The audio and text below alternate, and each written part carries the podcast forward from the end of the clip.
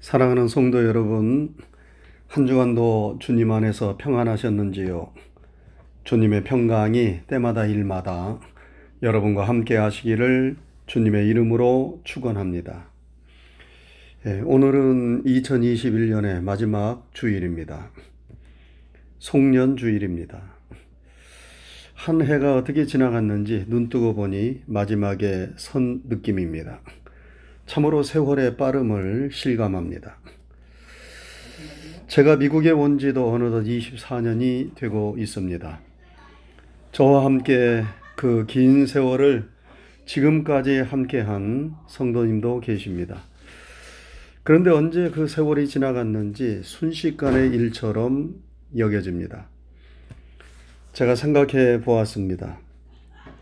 앞으로 24년도 순식간에 지나갈 것인데, 그러면 내 나이가 어떻게 될까? 그때까지 내가 살아있을까? 등골이 오싹해지고 세월이 무섭다는 생각이 들었습니다. 여러분, 참으로 세월이 빠르게 지나가고 있습니다. 세월은 피곤하지도 지치지도 않는 것 같습니다.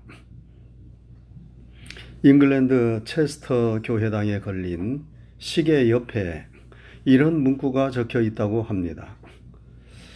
울고 웃던 어린 시절 시간은 기어갔고 활기찼던 청소년 시절 시간은 걸어갔습니다. 어른이 되었을 때 시간은 뛰어갔고 늙어갔을 때 시간은 날아갔습니다. 나는 곧 알게 될 것입니다. 시간이 다 가버렸음을. 오 주님, 그때 저는 과연 구원을 받은 자일까요? 구약의 위대한 하나님의 사람 모세도 시편 90편에서 이렇게 고백했습니다. 사람의 연수가 70이요 강건하면 80이라도 그 연수의 자랑은 수고와 슬픔뿐이요 신속히 가니 우리가 날아가나이다.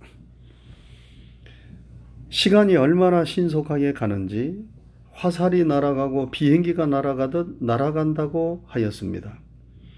이 말씀을 어린 사람은 이해하기 힘들겠지만 나이가 들면 들수록 뼈저리게 느낍니다. 오늘 본문에서 바울 사도는 세월을 아끼라 하였습니다. 세월을 아끼라는 말씀은 시간을 소중히 여기며 시간을 아끼고 절약하라는 말씀입니다. 여러분, 우리는 소중히 여기는 것들을 함부로 낭비하지 않습니다. 그래서 물을 아끼라, 전기를 아끼라, 돈을 아끼라 등등 잔소리 같은 말을 계속 합니다. 돈의 소중함을 아는 사람은 돈을 아무데나 함부로 낭비하지 않습니다. 그것을 절약하고 좋은 일에 사용합니다. 그러나 돈의 가치를 모르는 사람은 돈을 사치하고 향락하는 일에 거침없이 사용합니다. 탕자의 비유에 나오는 둘째 아들은 아버지의 유산을 미리 받아 방탕하고 향락을 일삼았습니다. 그러자 얼마 되지 않아 그 많던 유산을 다 탕진해 버리고 거지가 되고 말았지요. 돈은 모으기는 어렵지만 쓰려면 순식간에 없어집니다. 세상의 모든 일이 다 그러합니다. 여러분 세우고 건설하는 일은 어렵습니다. 그러나 쓰러지고 넘어지는 일은 너무나 쉽습니다. 가치 있는 일을 위하여 도전하는 일은 쉽지 않습니다. 그러나 중도에 포기하고 물러서는 일은 너무나 쉽습니다.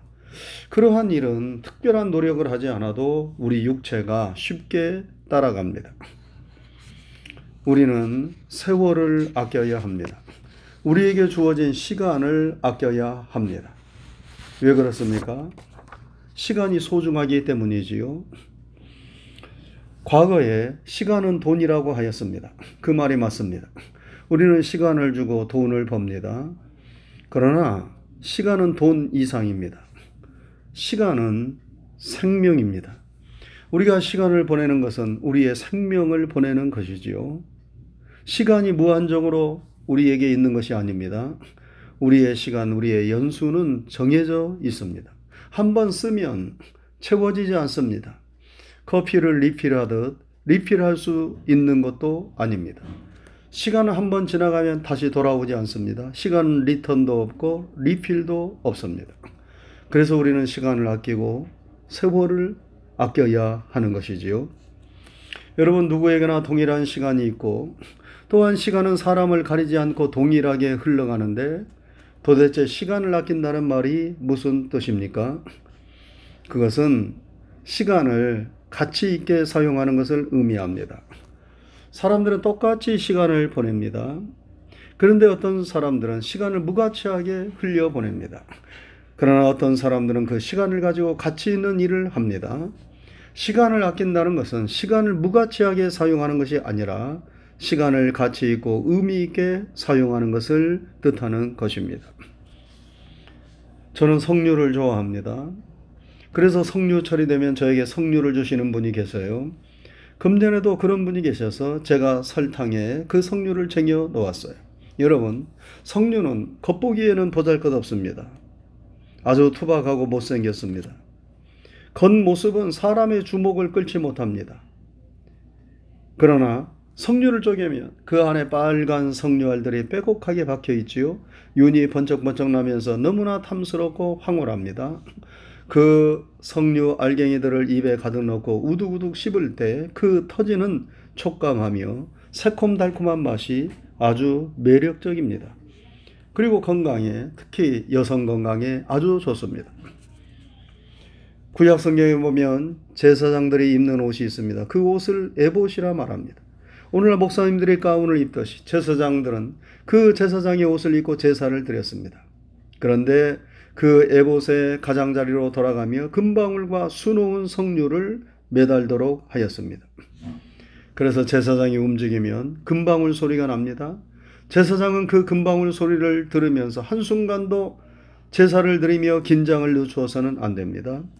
그리고 백성들은 그 금방울 소리를 들으면서 제사장이 제사를 집리하고 있음을 생각하며 경건한 마음을 갖습니다. 그래서 제사장의 옷에 금방울을 답니다. 그런데 수놓은 석류는 왜 제사장의 옷에 다는 것입니까?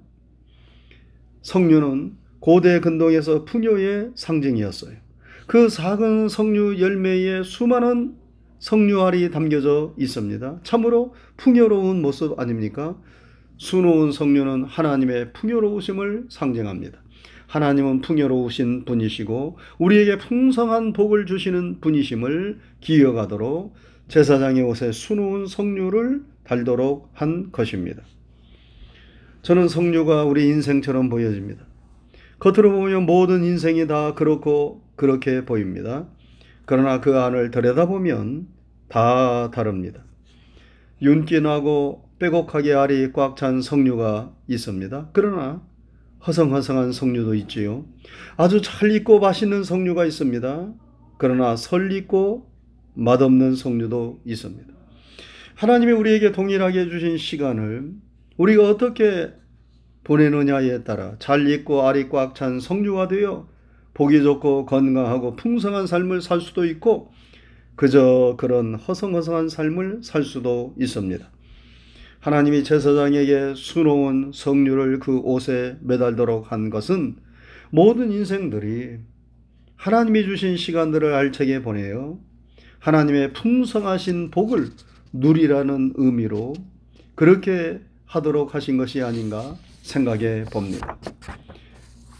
여러분, 우리가 인생을 어떻게 살아야 세월을 아끼며 사는 것입니까? 우리가 인생을 산다는 것은 우리의 시간에 무엇을 채우는 것을 의미합니다. 어떤 사람은 그 시간에 무가치한 것을 채우지요. 그러나 어떤 사람은 그 시간에 가치 있는 것을 채웁니다. 오늘 본문에 보면 술 취하지 말라. 이는 방탕한 것이니 오직 성령의 충만을 받으라 하였습니다. 어떤 사람은 그 인생을 술로 채웁니다. 어떤 사람은 물질로 채우고 향락으로 채우고 권력으로 채우고 인기로 채우고 명예로 채웁니다. 세상 사람들은 그런 것들로 자신의 인생을 채울 때 성공했다고 말합니다. 그리고 행복하다고 말합니다. 요한복음 4장에 보면 예수님께서 사마리아 수가성의 한 우물가에서 한 여인을 만나십니다. 물을 길러 사람들을 피하여 한낮에 우물에 나온 이 여인은 남편이 다섯이나 있었습니다. 그리고 지금 살고 있는 남자도 남편이 아닙니다. 그런데 이 여인은 그 많은 남편을 가졌었지만 참 만족이 없었어. 뭔가 가진 것 같은데 그 마음에 고동, 공허함이 가득합니다.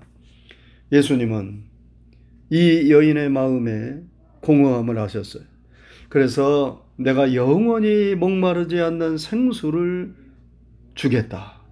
말씀하시는 것 아닙니까? 이 사마리아 여인은 이 생수를 예수님께 구했고 예수님은 이 여인에게 그 생수를 주셨습니다. 예수님은 말씀하셨습니다. 나는 생명의 떡이라. 내게 오는 자는 결코 줄이지 아니할 터이요. 나를 믿는 자는 영원히 목마르지 아니하리라. 여러분, 우리는 술 취하지 말고 성령의 충만을 받아야 합니다. 세상의 술로 우리 인생을 채우는 것이 아니라 성령으로 우리 인생을 채워야 합니다. 성령으로 인생을 채운다는 말은 예수님을 나의 생명의 구조로 영접함으로 하나님의 자녀로서 하나님의 영광을 위하여 이 세상을 사는 것을 의미합니다. 우리가 먹든지 마시든지 무엇을 하든지 우리 그리스도인들은 하나님의 영광을 위하여 살아야 합니다. 그것이 우리 인생의 목적입니다.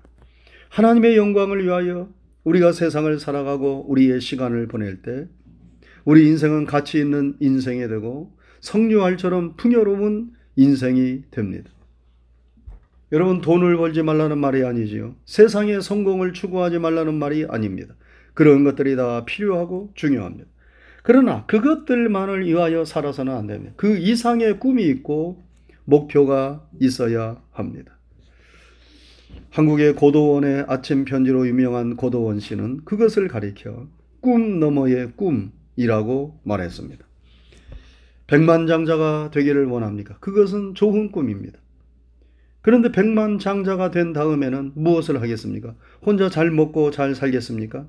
만약 그런 생각을 한다면 꿈 너머의 꿈이 없는 것입니다. 우리 자녀들이 커서 유명한 의사가 될 수도 있고 사학가가 될 수도 있고 교사가 될 수도 있고 연예인이 될 수도 있고 예술인이 될 수도 있고 운동선수가 될 수도 있습니다. 무엇을 하든지 다 그 분야에서 뛰어나고 탁월하게 될 수 있기를 바랍니다. 그런데 그런 꿈과 목표를 가지고 달려간다 하더라도 우리 그리스도인들은 반드시 꿈 너머에 꿈이 있어야 합니다. 그것은 무엇을 하든지 나의 궁극적인 꿈은 하나님께 영광을 돌리는 것이 되어야 한다는 것입니다. 사람들에게 예수님을 전하여 예수님을 믿게 하고 하나님의 나라와 그의 뜻을 위하여 살도록 하게 하는 것입니다. 그래서 온 세상 사람들이 예수 믿고 하나님께 영광을 돌리는 삶을 살게 하는 것이 여러분과 저의 꿈 너머의 꿈, 궁극적인 인생의 목적이 되어야 합니다. 이러한 꿈과 목적을 가지고 우리 인생을 살고 우리에게 주어진 시간을 보낼 때 우리는 시간을 알차고 가치 있게 사용하는 것입니다. 그리고 우리 인생을 낭비하지 않고 세월을 아끼는 삶을 사는 것입니다. 그것이 바로 성령 충만한 삶, 우리 인생을 성령으로 채우는 삶이라고 말할 수 있습니다. 사랑하는 성도 여러분, 2021년의 마지막 송년주일입니다. 세월이 참으로 빠르게 흐르고 있습니다. 하나님은 우리의 남은 날을 계수해 보라고 말씀합니다. 그리고 세월을 아끼는 지혜자가 되라고 말씀하십니다. 우리는 꿈을 이루는 삶을 살고 있습니까? 꿈 너머의 꿈을 가지고 살고 있습니까? 세상의 술로 우리 인생을 채웁니까? 성령으로 우리 인생을 채웁니까? 얼마 남아 있는지 알 수 없는 우리의 소중한 시간을 주님이 주시는 생수를 마시면서 성령 충만한 가운데 가치 있고 의미 있게 보낼 수 있기를 주님의 이름으로 축원합니다. 기도하겠습니다. 걸어가신 하나님 아버지 감사합니다. 한 주간의 삶도 주님께서 우리와 함께 하시고 우리의 삶을 선하게 인도해 주신 것 감사를 드립니다. 오늘은 2021년 마지막 주일 송년주일입니다.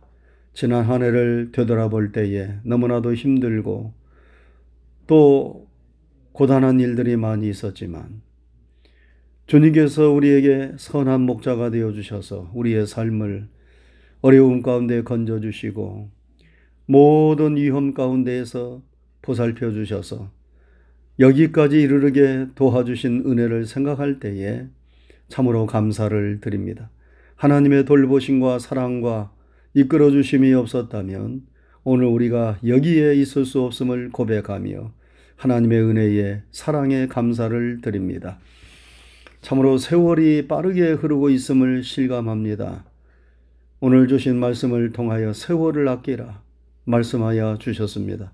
우리의 보내는 세월이 시간이 참으로 하나님 보실 때에 성령 충만한 가운데 가치 있고 의미 있는 그러한 시간이 될 수 있도록 도와주셔서 아름답게 우리의 인생의 삶을 채울 수 있도록 도와주시고 그러한 삶을 통하여 하나님께 영광을 돌릴 수 있도록 인도하여 주시옵소서.